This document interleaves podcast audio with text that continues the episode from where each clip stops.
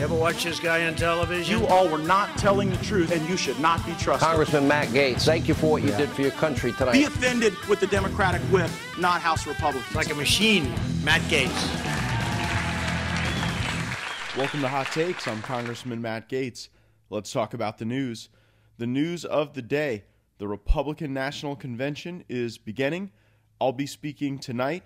The president's excited, the first family's excited, and I hope that we see a different tone, a different feel, a little more excitement out of the Republican convention that we saw from the Democrat convention. We did not see Democrats really get a bounce out of their convention. That's traditionally how these presidential elections work. After you get a full week to captivate the attention of the country and tell the story of your candidate, uh, you usually see a little improvement. Uh, that did not happen for Joe Biden. Matter of fact, during the Democrat convention, we actually saw poll numbers, at least internally on the Trump campaign, improve uh, for the president. And the showcase of Joe Biden seems to make people only less excited about Joe Biden. Uh, President Trump has, I think, uh, an energy that you'll see throughout all of the elements of the Republican convention and through a lot of his supporters. That energy was on display last night in a conversation the president had with Steve Hilton. Take a listen. What do you want to get done if you're re-elected in the next four years that okay. you weren't able to do in the first? I'd love to see school choice education-wise. It takes care of itself. It's the ultimate thing. I believe you're a fan of school choice, but the Democrats are totally not. Well, most importantly, parents are. Well, the they parents know are. the parents are for their children. The parents are, and so school choice is one thing. Education is very simple. School choice. We are working on our schools. We want. Uh, very, very strong, uh, and you know, I've been very, very strong on choice, and we've got a lot of choice going. But this is where we can get students to, instead of failing horrible schools, where you see some of the statistics in New York, where yeah. I mean, people can barely read after they get, of high, get out of high school. They can't pass the simplest of tests. So uh, education's a big factor. It's going to be a big factor for me. School choice is an issue that Republicans uh, have not embraced enough politically. From a policy perspective, we see Republicans fighting for school choice, but this is a very powerful political message, especially in the era of coronavirus.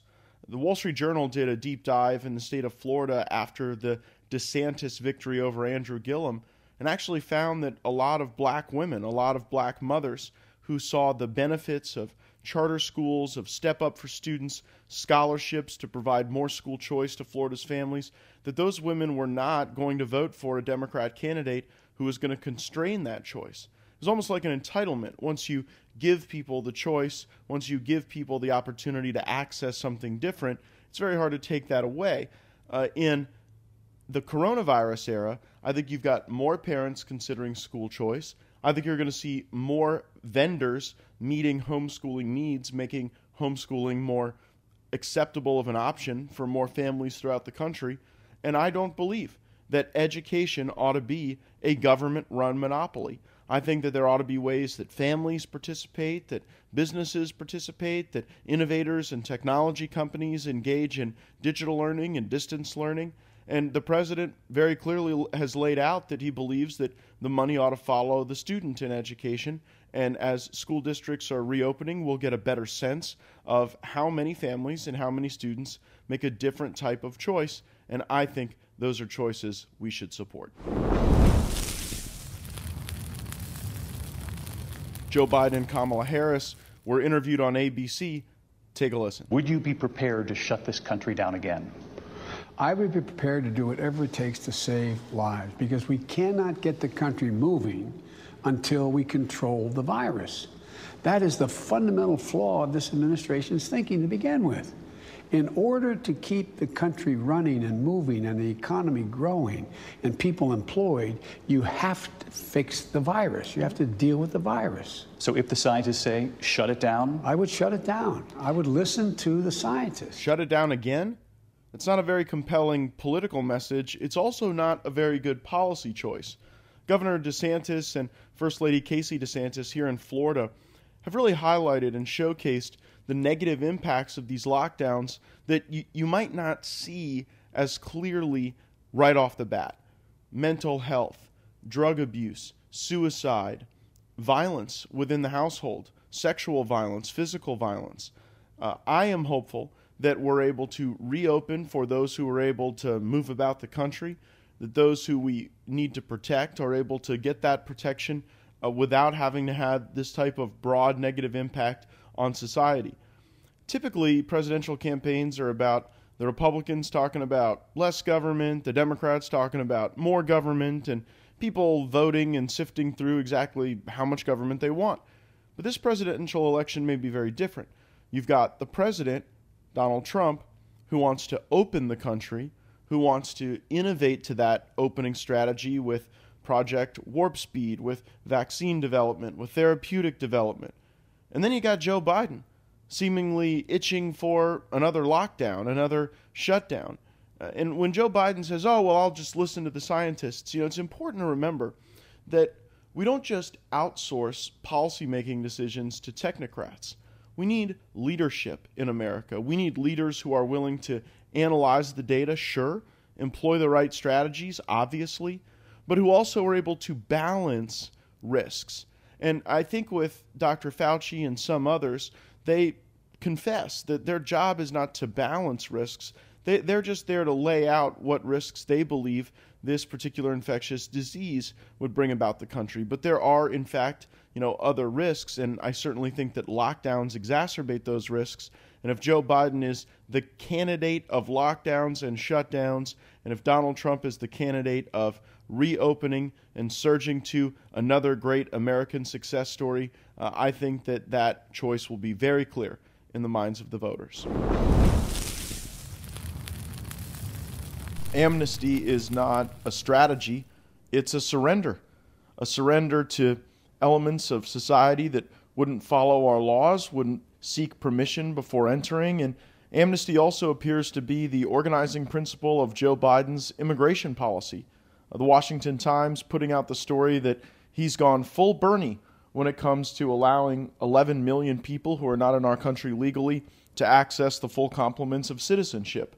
Here's my hot take it erodes and waters down the meaning of citizenship to just provide it at a point of entry, regardless of whether or not someone is entering lawfully and legally and according to our standards.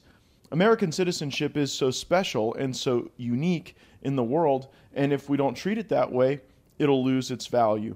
So it's my sincere hope that we don't just extend that citizenship to 11 million people. I obviously think that we've got to allow citizenship by naturalization, but we have a process for that. We have laws for that. And by just accepting amnesty, it's my fear that uh, Joe Biden will incentivize a lot of the illegal border crossings that we saw before the Trump administration was able to fully actualize its strategy, a strategy that included people awaiting their uh, asylum claims in their home country or in Mexico, a strategy that's now you know well over 200 miles of wall having been constructed, uh, and a strategy that uh, gives Border Patrol and ICE the tools necessary to apprehend those who would not come with permission. Biden, in addition to indicating that he'll extend citizenship, also says that he will roll back these policies of the Trump administration.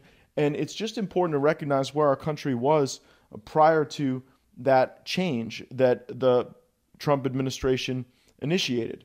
We had like 50, 60, 70,000 people apprehended each month at the US Mexico border. They were largely coming from the Northern Triangle countries. And if those were the numbers of apprehensions, you can only imagine the tens of thousands more that were breaking through the border, that were coming across and treating our immigration system like a joke. And it shouldn't be a joke the benefit that we get out of an immigration system that brings talented, ambitious people here is an important one. Obviously, that system should be improved upon. That's what President Trump has done, and it's certainly not what Joe Biden would do. He would surrender to amnesty rather than enforcing our borders and our laws and ensuring that we build a great country. Convalescent plasma may be one of the great solutions to the coronavirus.